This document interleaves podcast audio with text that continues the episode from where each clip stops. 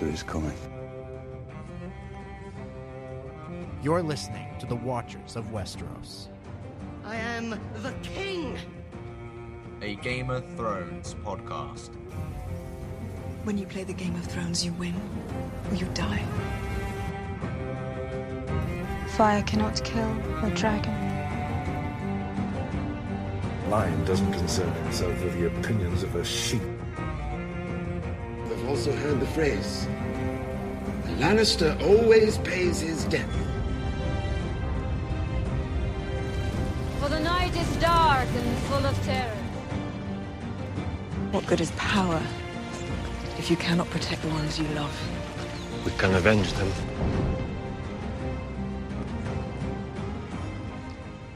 Hello, everybody, and welcome back to the Watchers of Westeros. You are in the right place if you are looking for some Game of Thrones talk. This week, we're talking about the third episode of season five, The High Sparrow. It's going to be a great show. We've got a lot to lot to discuss in this episode. Lots of interesting stuff going down at the Wall in the East all over the place. So much good stuff. We're going to get into it right here. But first, introductions are in order. My name is Dominic, and joining me, as he always does, is my good friend and co host, Ciaran.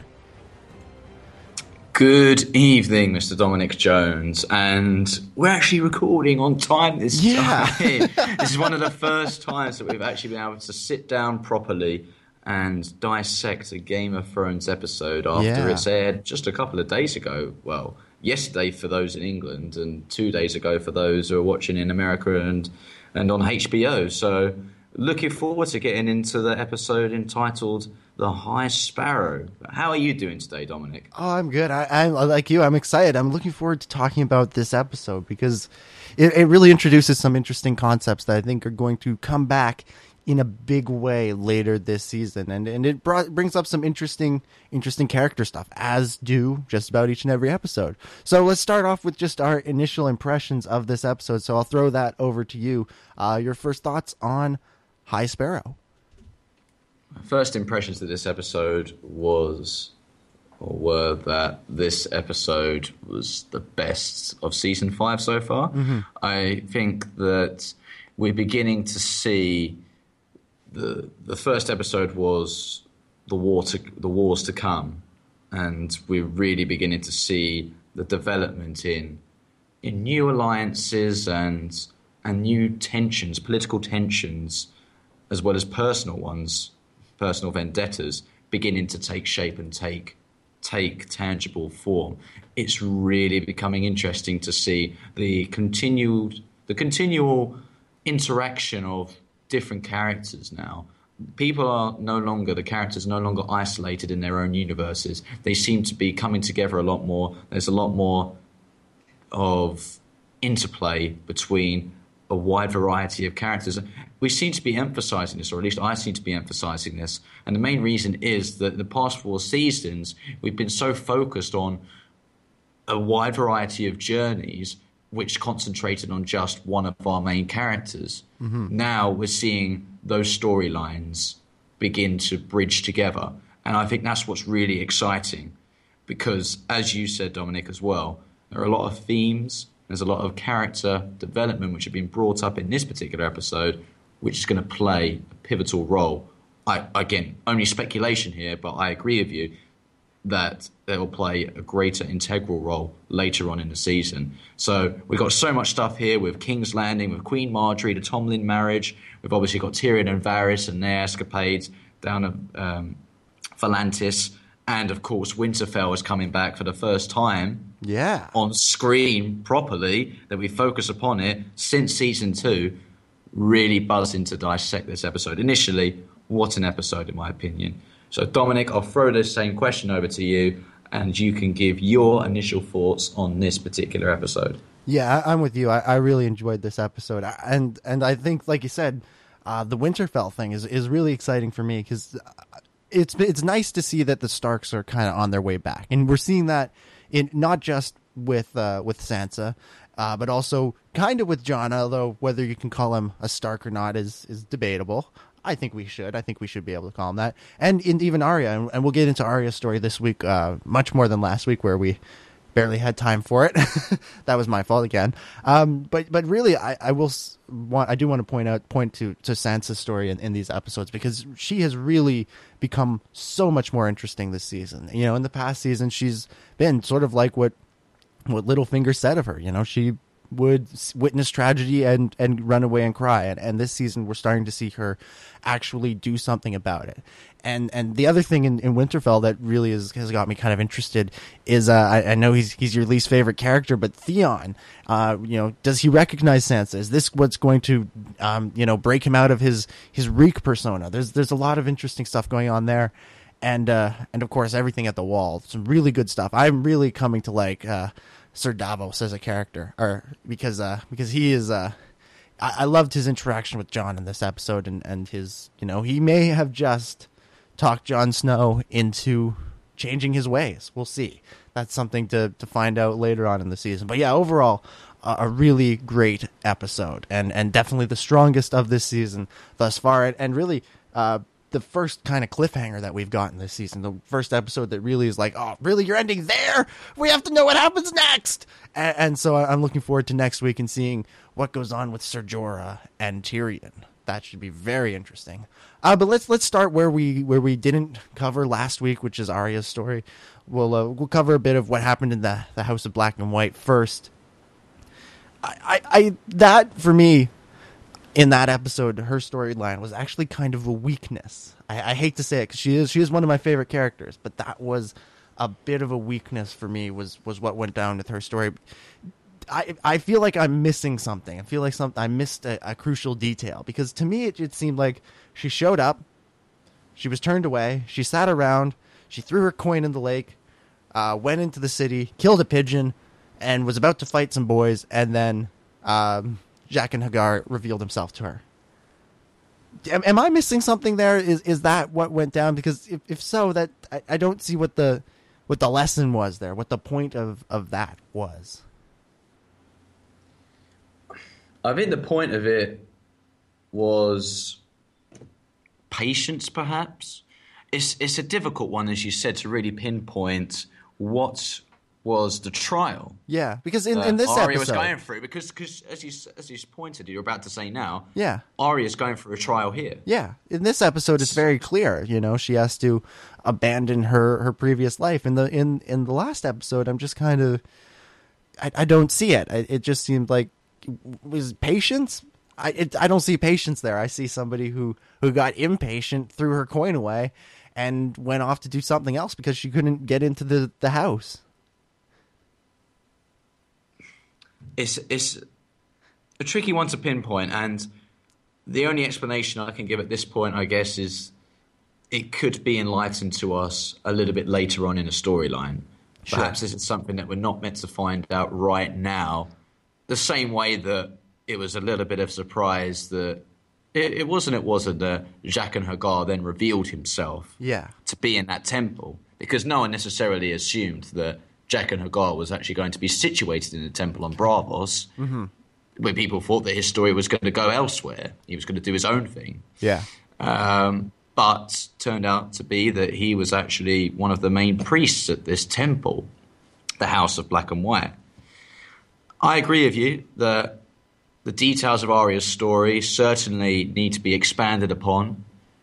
And the storyline in this particular episode, similar to previous storylines um, or at the beginning of story arcs, it's really just setting up something. I'm going to compare this to a Star Wars episode, but only for only for Do this it. moment because uh, I know this is one of your episodes that you didn't like on Star Wars Rebels, but it reminded me, for those who have seen Star Wars Rebels, of when Lando Calrissian made his first appearance on there, and it seemed as though in that story arc, not a lot was really happening, and it didn't really change any of the characteristics or actually develop any of the character story arcs in the series. However, it was, in my opinion, a setup to build onto something much grander, something bigger. And with regards to Arya in this storyline here, when she's in the temple and we see a majority of the time sweeping the floor, mm-hmm. what we do see is uh, a beginning of an understanding and a transformation in her character. So I think you're right. My critique of saying perhaps it was patience, as I'm talking with you about it now through the analysis, I, I, I would agree is probably wrong because she is impatient in this episode still. And Jaqen H'ghar is really prizing to Arya that she needs to renounce her name, renounce who she was, in order to become nothing. Yeah. Because she isn't nothing. She thinks she is. Mm-hmm. Arya thinks that she's nothing because she's come here to the House of Black with no family, just herself. But her clothing resides with her, her money, her stolen money resides with her, and Needle, her precious sword, is still within her possession. Yeah. And it's until she gets rid of those assets, yeah, un- un- uh, well, yeah, until she does get rid of those assets, then she will still remain as Arya Stark, Mm-hmm.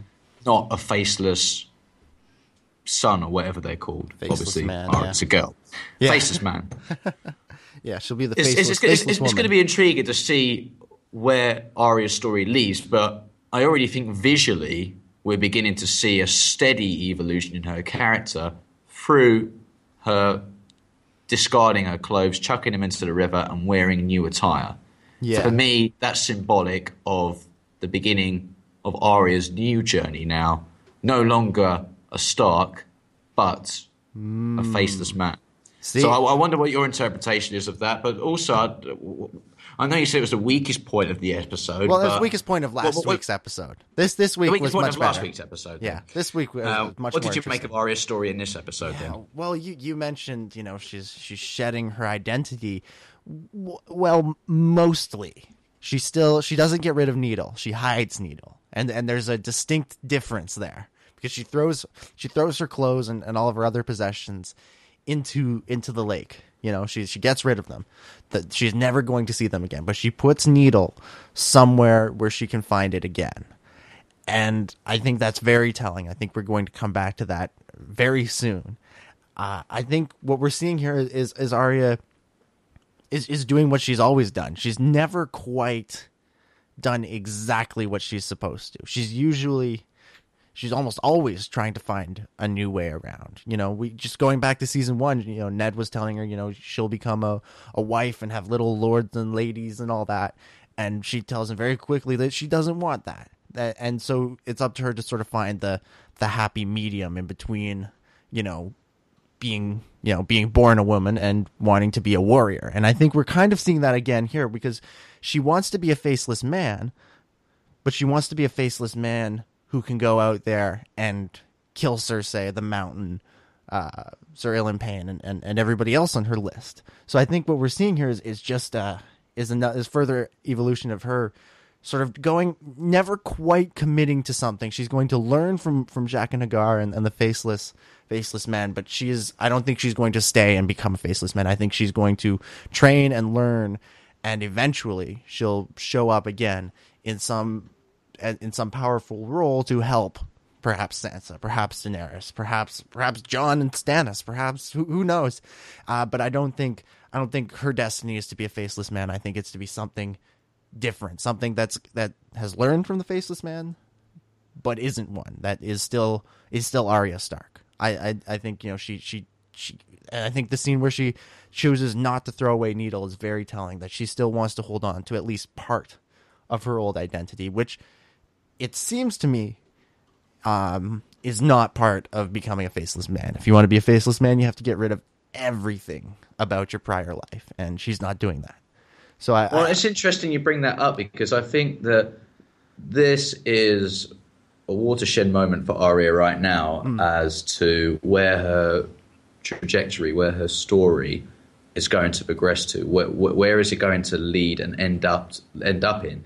And uh, you make a, a, a very sound point there, which I didn't articulate as well as you did about the idea of Arya's identity really being shed. And I think the reason that she hasn't got rid of needle is not just because of the identity aspect. Well, it is linked onto the identity aspect, predominantly linked onto the past. Arya still has blood ties with her family. That needle is a symbol of that. It was a gift bestowed upon her by Jon Snow. Yep. And it really, and it was, um, and obviously Ned Stark is, had played an important role as he was the one who hired the dancing master to train Arya as well with the sword. There's a lot at stake with Arya and that sword, and she doesn't want to part ways with it at the moment. And I think what we will see, or we could see, as you said, is that Arya doesn't fulfill her potential, or, or what we think is, is the potential of becoming a faceless man. But also, it could mean that that it, well, this could this could come back to bite Arya at some point. It- It's one of those things that she's she's not followed through, as you said. She's not actually obeyed the orders that were commanded by Jaqen H'ghar, which was to remove everything and to discard any anything that symbolized her previous identity. And instead, she's just hidden it away. And it's not actually removing, as another another character will then say, the boil. We'll talk about that in a bit. uh, she's not actually severing the whatever you want to call it, the the, the boil or, um, or or shedding part of her identity. She's actually just hiding it and it means it's still there. It's still within her subconscious. It's still in the back of her mind that she's a Stark. And until she gets rid of that needle, symbolically, she will always be a Stark. Yeah. Whether that will change, whether she will ultimately be able to bring it upon herself to get rid of that needle, to get rid of the sword, is up for debate. And I think at this point, it's a little bit ambiguous as to where her story is going to lie personally, from my point of view, it could go in two ways. But as you said, what it does demonstrate is that Arya has shed some of her identity, but not completely. Well, what what are the two ways you think her story could go? Well, she could still follow down the path of becoming a faceless son or a mm-hmm. faceless man. I keep saying son. It sounds more natural to say it that way. Yeah. So she could follow the story of becoming a faceless man. Mm-hmm. And what can happen is that later on in the season, she will go back to where her sword is and throw it away. And that will then symbolize she has completely renounced her Stark title. On the other hand, that sword, which has been concealed away, could be a avenue for Arya to reject becoming a faceless man mm-hmm. and moving on to a new destiny, to becoming somebody else. Whatever whatever happens, I think her overarching ambition remains the same.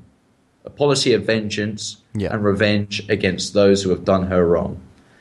Yeah. But what we may find out is that in order to achieve that end, becoming a faceless man will not be suited to her character. And I think what we what we see with Arya is somebody who learns from everything she does. Every person, every sort of mentor she's had, whether it's it's Ned, Syrio Forel, even the Hound, uh, you know, she's picked up lessons from all of them, and you know, these are all variations on a warrior.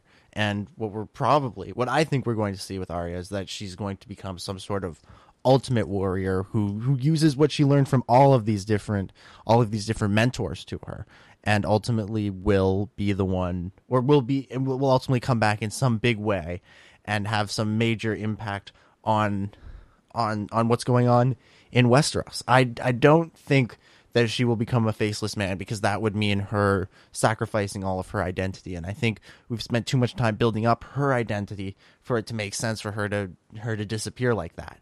And you know, we've been following her story generally when you follow a story of a character it's because they're going to play some important role going forward even if that role is to be killed off as we, as we as we saw with people like Robb Stark and and the likes is you know their their purpose in the story was to be killed off to motivate other characters. And I think what we're seeing with Arya is that we're following her and so I, I think if if she just becomes a faceless man I almost think that would be a bit of a letdown. I almost think she can't become a faceless man. She has to learn from them learn some of their traits and take that and combine it with what she learned from the Hound and Ned and Syrio and become this and become some other some other type of warrior who will have some kind of big role in the future of in the in the wars to come per se. uh, but let, us move on from Arya. Let's let's talk about her uh, her half brother there, Jon Snow. Let's head up to the Wall um, because a lot of lot of interesting stuff happened here, and I want to start with uh, with Sir Davos and and his conversation with Jon because Jon, uh, you know, he, he turns down the opportunity to become Jon Stark, and it's Sir Davos that is almost the one that's able to uh, convince him, or perhaps convince him to to go off and and and fight alongside Stannis. And I think what we're really seeing is is that Sir Davos is really the important one in that relationship. He's the one. He's the the one with the personality. He's the one that can get people to do what Stannis can't get them to do because Stannis is just kind of a cold cold guy. He nobody uh, nobody really likes him. Nobody really wants to do anything with him. They just feel they have to because of his quote unquote quote unquote blood right. So I'm curious on your take on, on everything that went down between between Stannis and, and Jon in, in, in these episodes. Very interesting storyline here. I, I'm I'm unconvinced that that story has, has come to a close. Really, uh-huh. I mean, there's still a lot more interplay to progress between those two characters because we've seen now a couple of scenes where they focused in upon the conversations between Stannis and Jon, and the Game of Thrones would never ever disclose a scene lightly without having some sort of weight behind it. Mm-hmm. I mean, what we see with Stannis at least is the embodiment of temptation for Jon. This is what Jon could be. He could be the ruler of the North. That's what that's what Stannis says in this episode. You could be the ruler of the North and Winterfell, not necessarily the warden of the North, but at least under the banner of Stark. So it, as you said, it's this interesting to see really how the dynamics between those characters are really going to evolve and evolve, I should say. And so Davos's role in all of this is particularly crucial. Mm-hmm. Because it's really Sir Davos who is the personable character who seems to be able to build rapport with whoever Stannis is communicating with, because because Stannis doesn't have that capability to do so. We've seen it before with the pirates, getting them on side. We also see it with the diplomacy with the Iron Bank. Yeah. That's that's Sir Davos's role, and it seems to work a treat. And what I like about Sir Davos in this particular episode is that he reminds Jon of what the purpose of the Night's Watch is, because of the White Walkers and what's been going on over the wall or across the wall, and many of them, or many of the Night's Watchmen, have actually forgotten that one of their sacred duties is to protect the realm. And by leaving the Boltons in charge, it leaves the Night Watch, Night's Watch, at least in Davos's eyes, in danger. And I think we can empathise with that because we've seen the Boltons, and oh yeah, they're hardly the nicest people in the world. the Lannisters we do send their regards. Well, exactly. And also, what we see with the Boltons in this particular episode, which we'll come on to later, is that they have bigger ambitions. Yeah. So it's not just going to be them staying put in the North, they've got grander ambitions at hold as well. A part of us, I don't know what you think about this, be interested to get your view. Part of me, at least, would quite like to see Jon go with Stannis and take the North and become a Stark. Yeah. After everything, even after everything that's happened. But we know that Jon is an honourable individual. But as Stannis has rightly said, being honourable isn't necessarily a quality; it could also be a flaw. Oh, We've yeah. seen that with Ned Stark, and some could argue we see that with Jon. and that's why the incident with Janos Slynt, which we'll come on to in a moment, is very interesting because you can read that in multiple ways. Some and many would see that as really exhibiting a parallel with Ned Stark. Oh yeah. On the other hand, people can look at what Jon did and say, finally, a bit of ruthlessness to him. Because we haven't actually seen that. He's been so merciful. Yeah. We see that with Ygritte. Yes. And we've seen that in a number of occasions as well. Even with, with some of the wildlings, even Mance Rayder. Yeah. It's interesting to see where that actually lies and where the line is drawn. Do we see what Jon did to Janos Slynt as honourable? And do we see that as a quality? Or do we see that as actually uh, a step into the wrong direction, a step into his downfall. Yeah. So I'd be interested to hear both your take on the Stannis conversation, but also the execution of Janos Slynt. How how do you read that? Yeah, well, I, I want I want to start with, with the execution of, of Janos Slynt there because I, I for one, uh, I, I was quite quite pleased to see that guy go. Sorry, that character that was one of those characters where it's just like it's about about time. You know, all these all these characters we love are being killed off, and that guy keeps surviving. Um, but overall, uh, overall, I think that that sequence uh, was a show of strength for Jon. It was a show to a strength to sort of show that he was honorable, that he was not, or that he was that he was powerful, that he was not meant to be uh, to be messed with. But it wasn't. It wasn't a a brutal kill in the sense that he took somebody who did something slightly wrong. He took somebody who was openly questioning his rule, which in the land of, of Game of Thrones in Westeros is a, a punish, punishable by death. And and we know that Sir Janos or that Janos, I don't know if he, is he a sir? I don't know. Uh, but he, he he's one that seemed like he was always going to be a pain for John, that he was going to try and undermine his rule at any op- opportunity. And I think everybody in the Night's Watch realized this, and by having and and John killing him off, um, it it, uh, it, it, it enabled uh, him to maintain his rule. And it, it takes me back to something that Varys uh, that Varys said in the first episode about about Dany that you know they need somebody who can who can be loved by the by the the, the, the lower classes, but feared by the upper classes. And I think that's sort of what we're seeing here with Jon, is because uh, clearly a, a, lot of people in the Night's Watch uh, do love him. They they view him as a good leader. Um, he he won the election, albeit by one vote, but he won the election, and so there are lots of. And I get the impression that that was mostly through people who were some of the lower lower viewed people in the Night's Watch. You know, Sam Sam Tarly and uh, and his uh his his new steward, uh, Olly, and and the people like that. So he's able to get them to love him, and then in this episode we see him go out of his way to make the older ones fear him. Uh, so he he kills off Janos there, and I think that's was sort of the show of strength that makes a good leader in in in Westeros. Uh, and and you know he also deals with with Sir Alliser Thorne because he recognizes that that this guy is is very powerful. He could be a great asset to the Night's Watch, and he has been. And he basically he gives him a, a very important and high ranking title, almost to sort of uh, you know to, to, to hold him off to to keep him in his place. Uh, but in a, so that he won't be trying constantly trying to undermine Jon because he has a good title and he's still got power over people. He's getting what he wants mostly and uh, you know, they, sort of suggesting that there may be a little bit of begrudging respect between the two of them, which we got a bit of a hint at in the in the episode uh, about about the battle of uh, of Castle Black last season uh, when when they had their conversation at the top of the wall. So I, I think that that Jon's move was very smart, and I want to bring up something else about that. And I read a, a really interesting thing uh, about this episode and about what went down in this episode in uh, Vanity Fair of all places.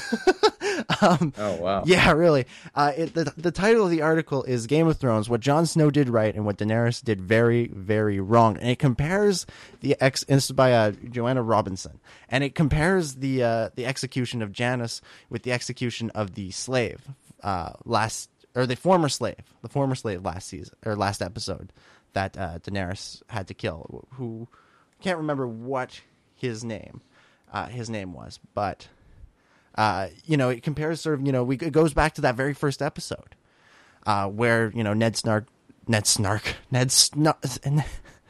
I can't speak.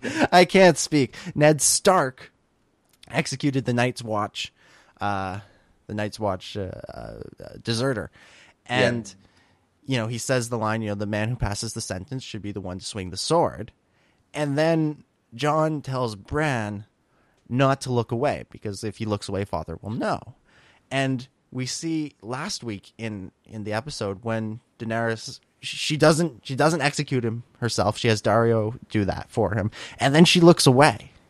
And the article actually compares this execution and compares Daenerys to Joffrey and the execution of Ned Stark at the end of season season one, where you know Ilyn Payne was the one to swing the sword, and, and we I guess Joffrey looked.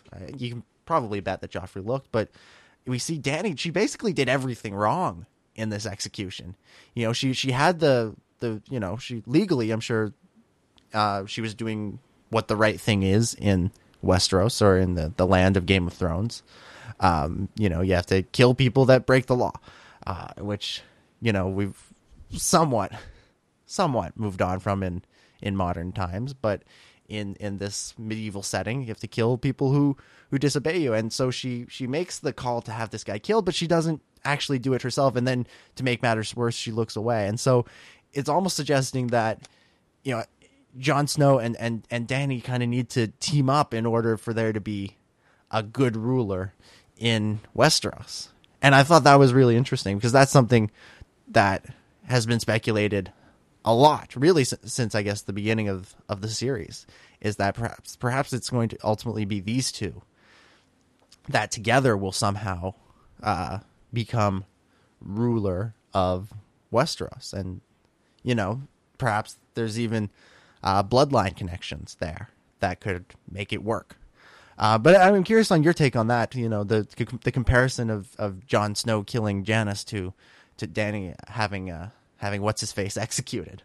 Uh, the name, if you want to find out, is uh, called Mossador. That's the man who okay. gets publicly executed. Yes. Um, yeah, it doesn't really work what Dany does. He's Yeah. trying to preserve the integrity of the law, but in reality, what we see instead is the is that the execution of Massador. Mossador, I can't even pronounce his name. Yeah. Is, could I make it an easy name next time, Yeah. guys? Can he be Jim? The execution Yeah. of Jim. At which point we'll get all the hate now from all the Game of Thrones people who have read the books. Oh, it's called Massador.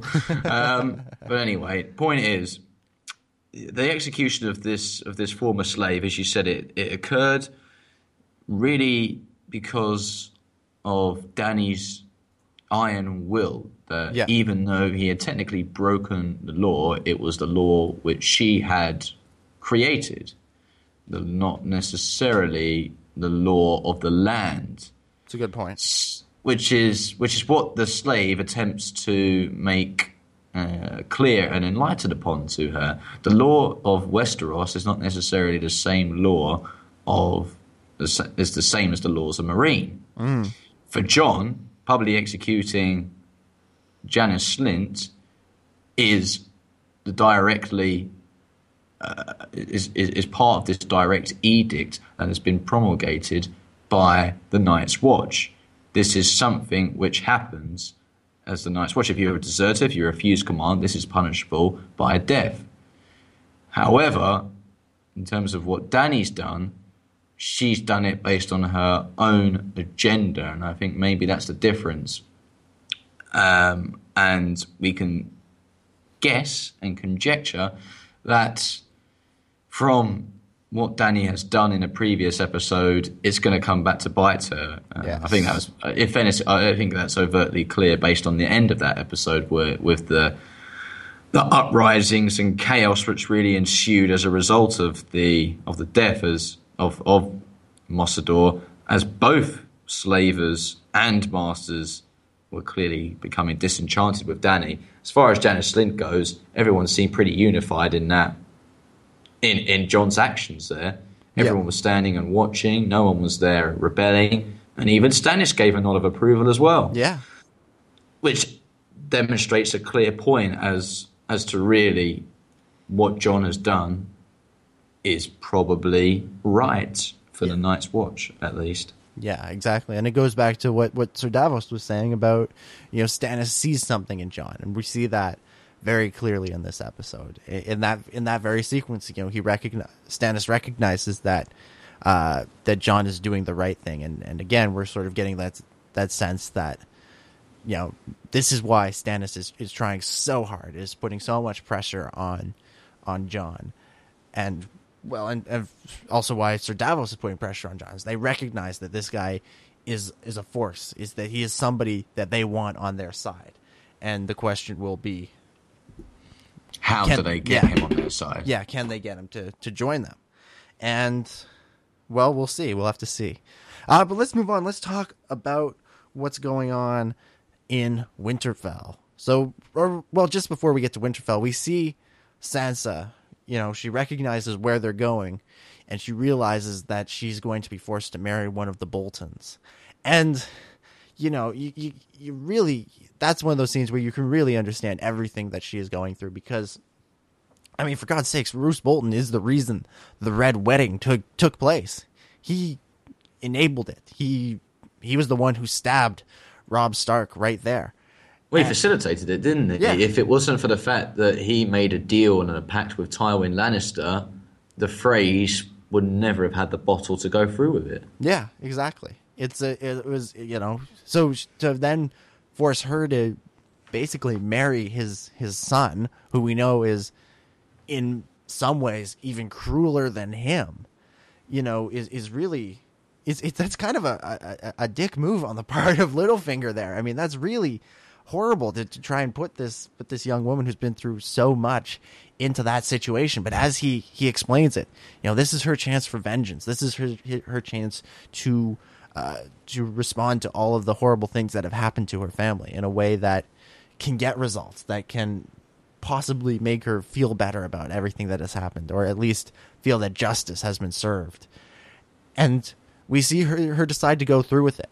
And again, it, it, it's why Sansa's story is so interesting this this season is that we're seeing her really trying to make a difference, trying to make up for everything that happened, and uh, and I think we're going to see more of that. So uh, then she winds up in Winterfell, and she's going to marry Ramsay Bolton, A- and uh, I, I'm curious on, on your take on on how you know on what's going on with Sansa and and really what's going on with the Boltons because they're not in the best shape now that uh now that Tywin is dead. They have to perhaps change their ways a little bit. So, uh, what's your take on the on the Winterfell storyline right now?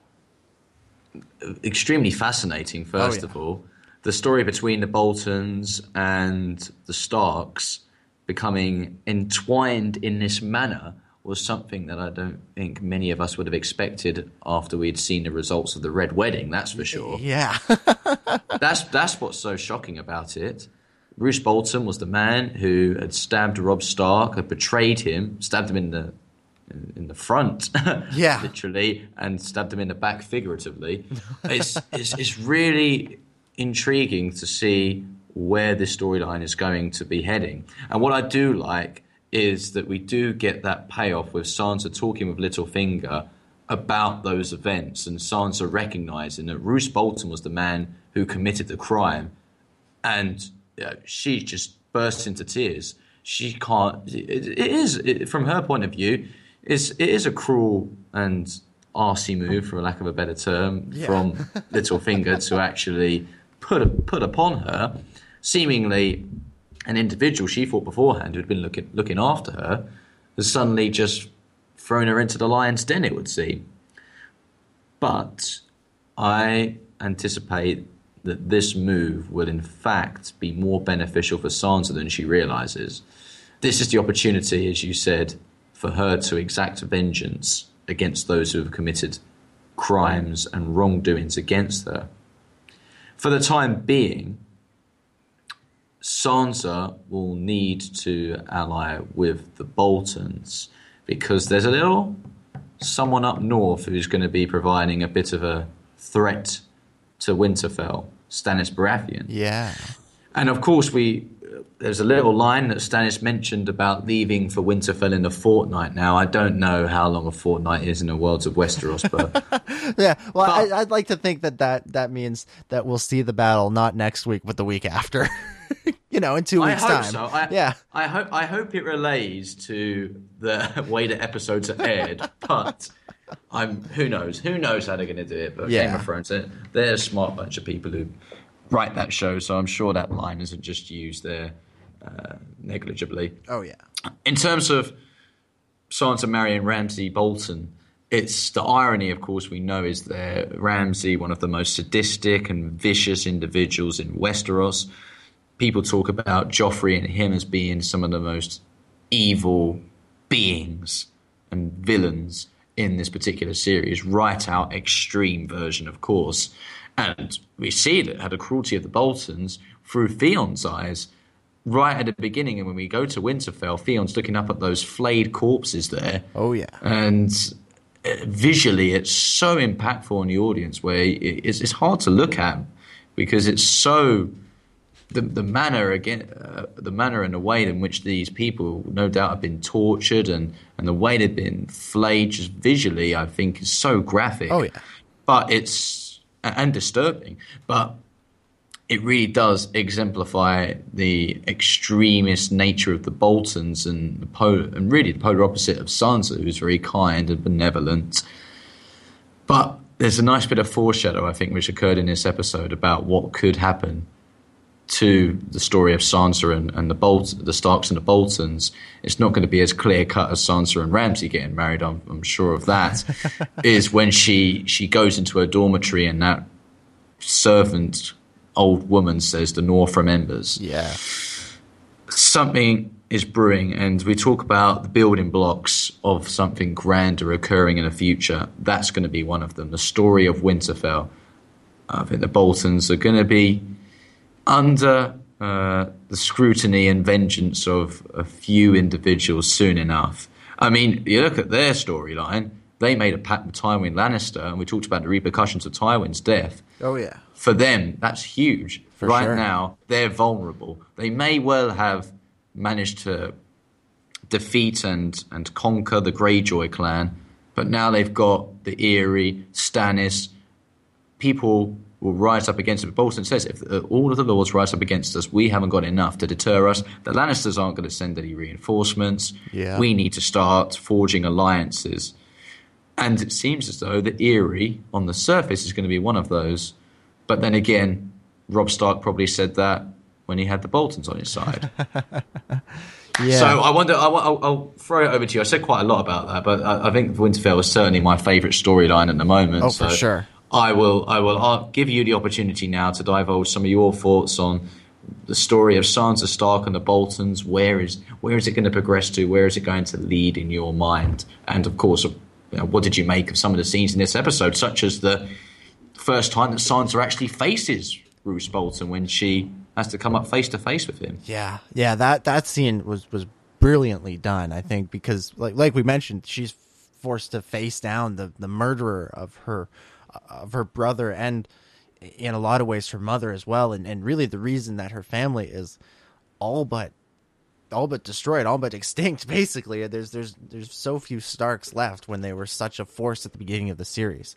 Uh, I th- thought that scene was so well done, just the way she, uh, the way Sophie Turner played that scene of, of you know clearly, you know that's not you know just to to smile and say hello is not her first, you know her first reaction when she sees this guy. You know her first reaction is to to try and stab him, you know, kill him, charge for his neck, you know, something else other than other than to to you know play her part. And I think that that speaks volumes to how her character has changed. That she is willing to play along in this game, and, and we saw that a bit last season uh, when she was able to get Littlefinger out of trouble uh, for for murdering Lysa Arryn. And, and so we're we're in this uh, very interesting situation now where she has the uh, the authority or that she is she has to basically play the waiting game and come in at the right time and then she'll be able to exact her vengeance. And i think it will it will be really interesting uh, when Stannis attacks if he attacks i guess we should say. We don't know for sure. Uh, if he attacks winterfell how she will react how, how and how he will react to seeing her there and that will be an, an interesting take. And the other character I mentioned this off the top is, is Theon because Theon is, is walking around there, uh, you know, still in his Reek persona, but he clearly it it seemed pretty clear to me that he recognizes that that's Sansa Stark, that that is somebody important, at the very least, somebody important from his past. And I think that this is the potential for, for Theon to awaken inside Reek and to do something, maybe do something good. You know, we talked in the uh, in the preview show about could there be any sort of redemption for Theon, and at the time it, it seemed pretty clear that there couldn't be. Now I'm I'm wondering perhaps if Theon is able to help Sansa, maybe that can be some level of redemption, not complete redemption. Obviously, I don't think there's complete redemption for any of these characters uh, who who have done any, anything quite who have done anything cruel, anything like what Theon has done. I don't think there's there's complete redemption, but I think there could be partial redemption for him if he's able to help Sansa or sacrifice himself for her. Um, and I think that would be really interesting to see. I, I, I almost hope that it plays out that way. But this being Game of Thrones, it, it, it very well may not. Um, and yeah, and I, I, like what you're saying about the Boltons. I think you know to, to watch sort of the impact of, of Tywin Lannister's death, even so far away from where Tywin Lannister ever really went, as we're seeing just how important that character was, and you know how his death really shifted. And I think you know this season, like just these first three episodes, have felt different from all the other seasons, and, and not necessarily in a bad way, and not in any kind of tonal shift or anything. That you just they just feel more like we're going towards an ending. And I think you know the creators have been saying that in the in the build up to this season is that it finally we feel like it feels like we've sort of reached the point where the end is in sight and we're really starting to head towards that ending.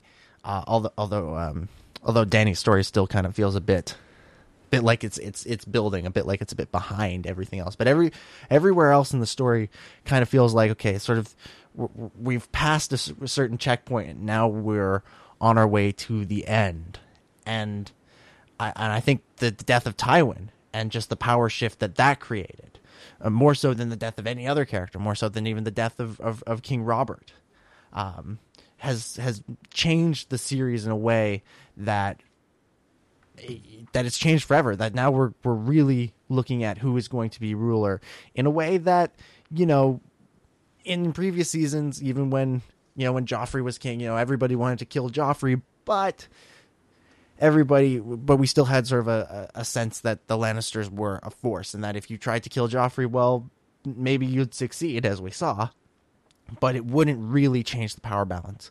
But killing off killing off Tywin, you know, Tyrion murdering Tywin at the end of last season really did change that power balance, and I think we're seeing that. Um, not only with how the Boltons are reacting, but with what's going on in King's Landing and what's going on everywhere, even what's going on at the Wall. Uh, you can everything feels a little bit different after the death of Tywin Lannister. Uh, and, and, so, speaking of King's Landing, let's let's talk about what went on there, and uh, specifically the relationship between Cersei and the High Sparrow and this is a, a very interesting relationship because it's it's very different than a lot of relationships that we usually see Cersei have because usually you get the sense that she is doing something for herself, that she's doing something to gain her own power. And yet when she meets the High Sparrow, it, it feels like a different kind of relationship for her to have. I don't know. Did you get that sense? Did, did this relationship between Cersei and uh, the High Sparrow feel different than all of the than all of her previous relationships? When you say previous re- relationships, do you mean with just people with, of authority? Yeah, with, well, or, just with, or, or, do you mean just in general? Just, just in general, any, anyone with anyone. Like I, it doesn't even when people of authority, people. Well, we'll stick with people of authority for the most part, but you, you know, you look at her relationship with Ned Stark, with uh, even with Jaime and Tywin, uh, even with with Margaery, the, these relationships, it feels like she's feels like she's trying to get something out of it. She's trying to win. She's trying to play play the Game of Thrones. In this one, it, it felt different. There almost seemed to be some kind of weird respect. I don't know if I maybe I'm just reading that wrong, but but what did you take away from that from their meeting?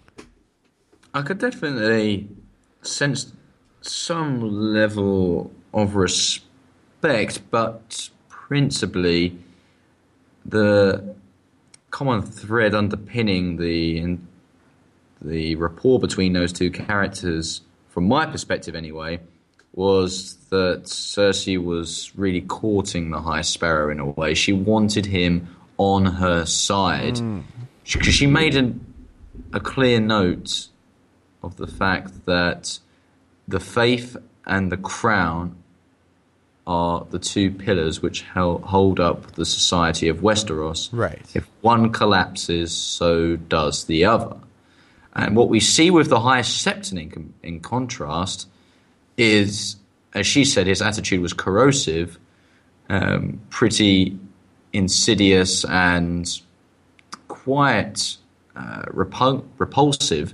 It really will contribute to a disenchantment with that system. If the high sparrows are openly insulting and abusing him in front of the public, their faith in the church will decline.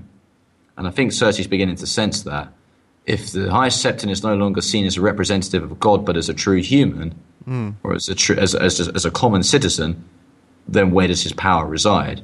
Whereas the High Sparrow, in comparison, seems to be not just a benign fellow, but someone who is respected by a large group of people who seem to be not necessarily worshipping, but certainly building a close rapport with him. So, this is a way of Cersei beginning the seeds of trying to court him, is what I believe anyway, because she wants to get him on her side. Because if he's on her side, then it means that the crown remains stable, order remains restored, and she's got another what Kevan Lannister labelled as a sycophant within her ranks. Mm-hmm. Same way she's got Kyber, the Grand Maester, Mace Tyrell, all of those, in a way, bootlickers to Cersei Lannister. And I think that she's trying to accumulate another one in her ranks because the High Septon had too much power in her mind. That's what I think was the Sure. purpose of her going to see the High that Sparrow. makes that makes a lot of sense. That that I, I see what you're saying. That she's trying to recruit him almost. That she's trying to make him part of her her side of her little her band of Uh, of, of well, basically the people that keep her in power, and that This, is, know, this is the only thing at the moment that's keeping Cersei in power because Sure. Margaery is the queen now. Yeah. She's just a queen mother. Yes. And so I'm sure we'll go on to the wedding in a second. yeah the most boring we- the most boring Game of Thrones wedding of all time. I know. Um, well, Not a probably for the benefit death. of those two characters. Yeah, not But I think death. as far as Cersei goes, Yeah. her power's beginning to wane. She still wants to stock that small council up with people who are loyal to her and her alone, yeah, she what you're not saying. Margaery. Sure, sure. And so what basically is it seems like perhaps she's she's playing a, a different kind of character than she usually does. You know, Yeah. Cersei is, is you know she usually puts on that kind of cold, powerful kind of uh, kind of vibe, and and in this sequence she goes out there and she is very respectful. She's very calm. She's you know she acting a, in a very different way, and I think we're seeing that's almost a move of desperation from her that she realizes that she needs more more people on her side like you said. And so she goes out there and she tries to recruit somebody who is kind of the polar opposite of the the type type of people she would normally hang around with because she recognizes the power that the high sparrow uh, has over the over the sparrows over you know over her own cousin cousin Lancel who's who's uh, come back in a in a very interesting way this season. Uh, very different from from where we ever expected to see him in in previous seasons. I I never expect expected to see him again to be perfectly honest. But uh it, it it's a it's it's a good sort of interesting interesting twist. And, and like I said let's let's move on and and, and move on to uh to the wedding to the, the yeah the most boring wedding in Game of Thrones the wedding between Tommen and Margaery and and probably the weirdest sex scene as well too. I mean how old how old is the kid who plays Tommen? He's got to be like 16 and Natalie Dormer's got to be like what 29 like it's it, it that that must have been an interesting day on set to be filming that sequence Apparently, in the books, Tommen is supposed to be eight years old. really But, but then Margaery's supposed to be 16. Not that Oh, that really makes it any better. but- Yeah, she's still twice as old as him. uh, but yeah, so we we see their wedding, and we see that now. Well, we see a power play basically from from from uh, from Margaery, who uh, su- who suggests to Tommen, uh, you know, maybe your mother would be happier elsewhere. And we're seeing this power play, and and then we see Cersei respond in a very different kind of way. Again, this is this episode we're seeing Cersei having to resort to different uh tactic tactics because she goes to Margaery and and tells her uh you know you can you can always come to me for help. Now, I, I completely understand what Margaery was doing. I don't fully understand what Cersei is doing there. What what do you think her goal is for for that uh for that little for, for that little conversation that she had with Margaery? she's playing the game once again because Tommen's just told, or at least inquired with his mother, about the prospect of her going back to Casterly Rock where she would be happier. Mm. And I'm sure she recognizes that it's Margaery really pushing Tommen in that direction because how how who else would have known that? Why would Tommen all of a sudden say, "Mum, you'd, you'd rather go home"? Yeah. From Tommen's point of view, or at least what Margaery is really, you know, she's she's brainwashing him with at least, or at least twisting his mind to think that he is never going to be a true man, or he's never going to be able to share in the pleasure and love with Margaery day in day out, as he said, um, when his when his mother's constantly roaming around. It's kind of a way of saying, you know, yeah, mummy, you'd be happier in Casterly Rock, wouldn't you? As I'd say, well, wouldn't you rather just go home and leave me here? I'll be fine. I'll be fine. And and Margaery stated that Cersei has no real place here. Cersei's trying to make her seem valuable to mm-hmm. Margaery, make her seem like she's still worthy of here. If if you need anything, come and find me. So to say, I'm here for Tommen, but I'm not going to go anywhere. It, I think that's the main point. Just having her show up there is at least to demonstrate that Cersei doesn't want to go anywhere. And she wants to stay put where she is. Right. Whereas whereas Margaery's playing pressing Cersei's buttons really, saying, "Oh, you know, well, you could be a grandmother soon," and you know, Cersei knows that that's not what she wants at all. She hates Margaery for who she is, um, and also because she sees Margaery as a rival, not just to power but to beauty, and that was really exemplified as much, or at least showcased in the first episode with the flashback when she was looking extremely incensed at the witch's line about a younger woman succeeding Cersei, being Right. beaten by a younger woman. Now, again, how do we interpret that? Is that Margaery? Is that Daenerys? That's up for debate, but at least in Cersei's mind and perspective, it's Margaery. And therefore, Cersei is really trying to stack up people around her, and and she's really been put into a de- uh, stack up people around her are loyal to her in a small council. But she's also in a desperate situation where she will have to leave soon. Right. Yeah. You almost you almost get the sense in, in that scene that, that you're talking about there with, with the or the the meeting between Cersei and and and Margaery that Margaery's almost trying to push Cer- Cersei's buttons to try and get her to react so that Margaery could almost have a have a reason to have her thrown out. You know, it, it- you know she's she's trying basically she's trying everything and she's trying it all at once to get rid of Cersei because she, you know, her goal is to be the queen and you know her family obviously has aspirations for great power and they think now that that that, Tywin is gone they can control Tommen, and the only thing they see that is holding them back is her. And perhaps in their mind, you know, it's just a matter of getting rid of her, whether that is. But they want to keep, you know, a good image. They don't want her to be murdered or anything. they just want her to either lose her mind and and ha- give them a reason to throw her out.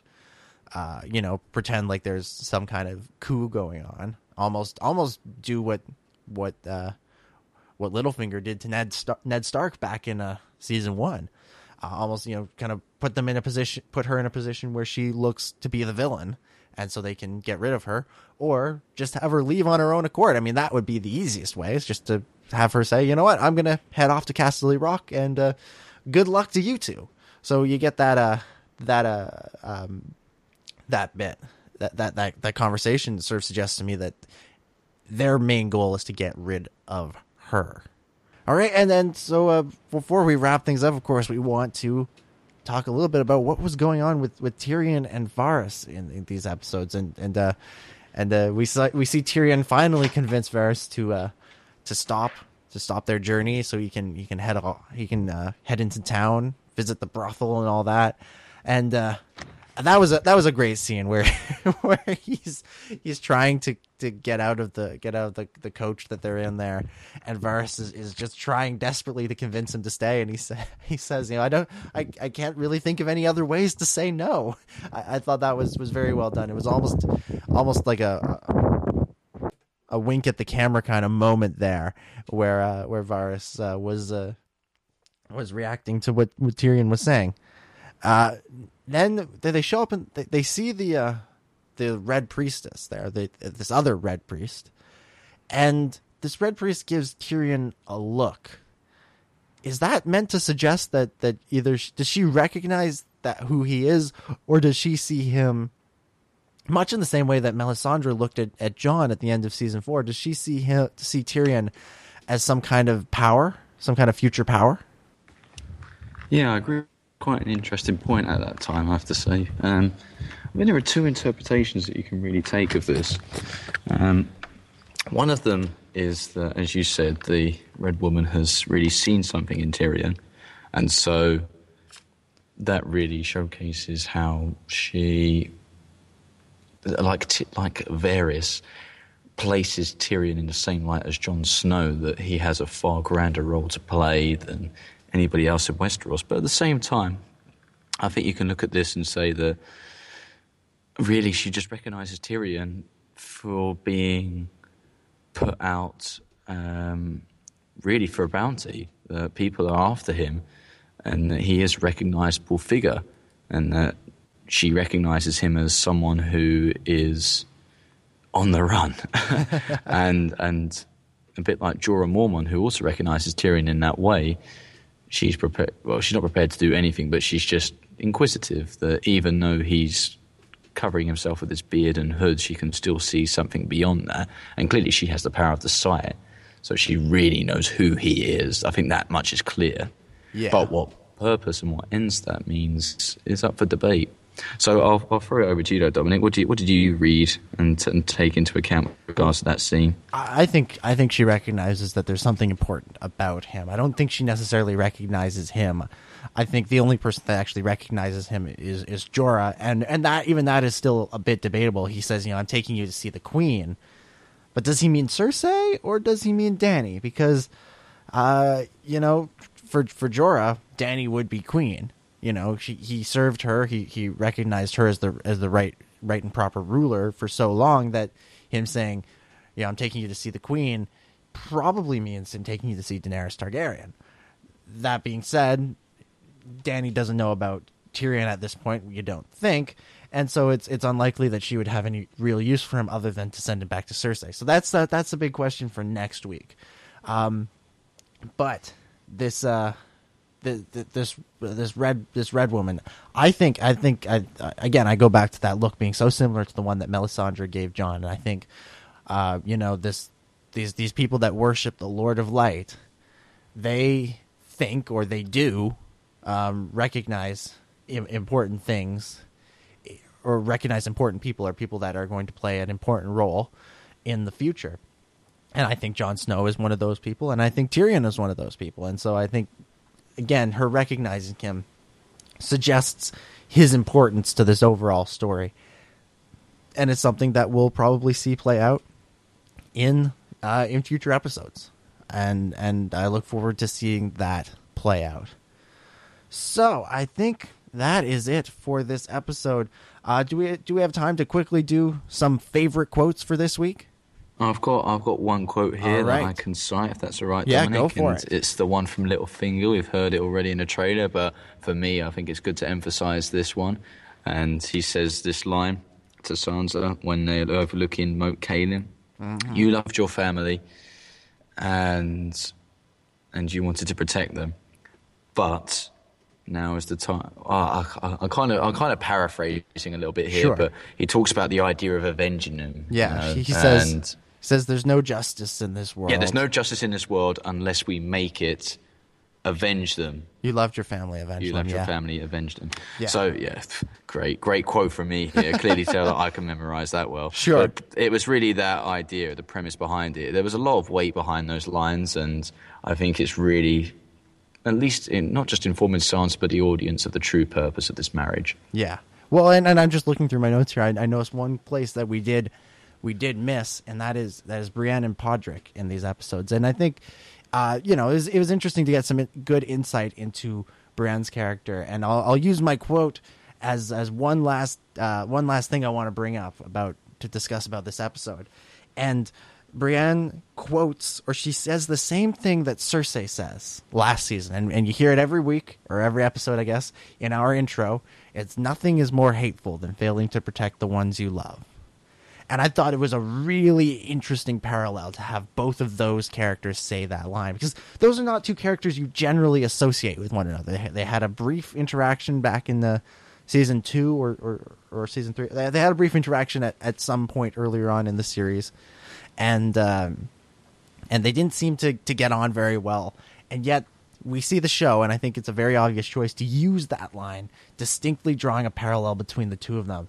And you know, when you think about it, those two characters do have a bit more in common than you would think. They're both these these powerful women, although they they've taken different paths that are trying to find their place in this this man's world. Basically, you know, Cersei, she can never have all the power she wants because the highest she can ever ascend to is is queen, and and Brienne, it you know she outside of Renly, you don't I don't think any king at this point that we see that we've seen thus far would make her a knight for the simple fact that she is a woman.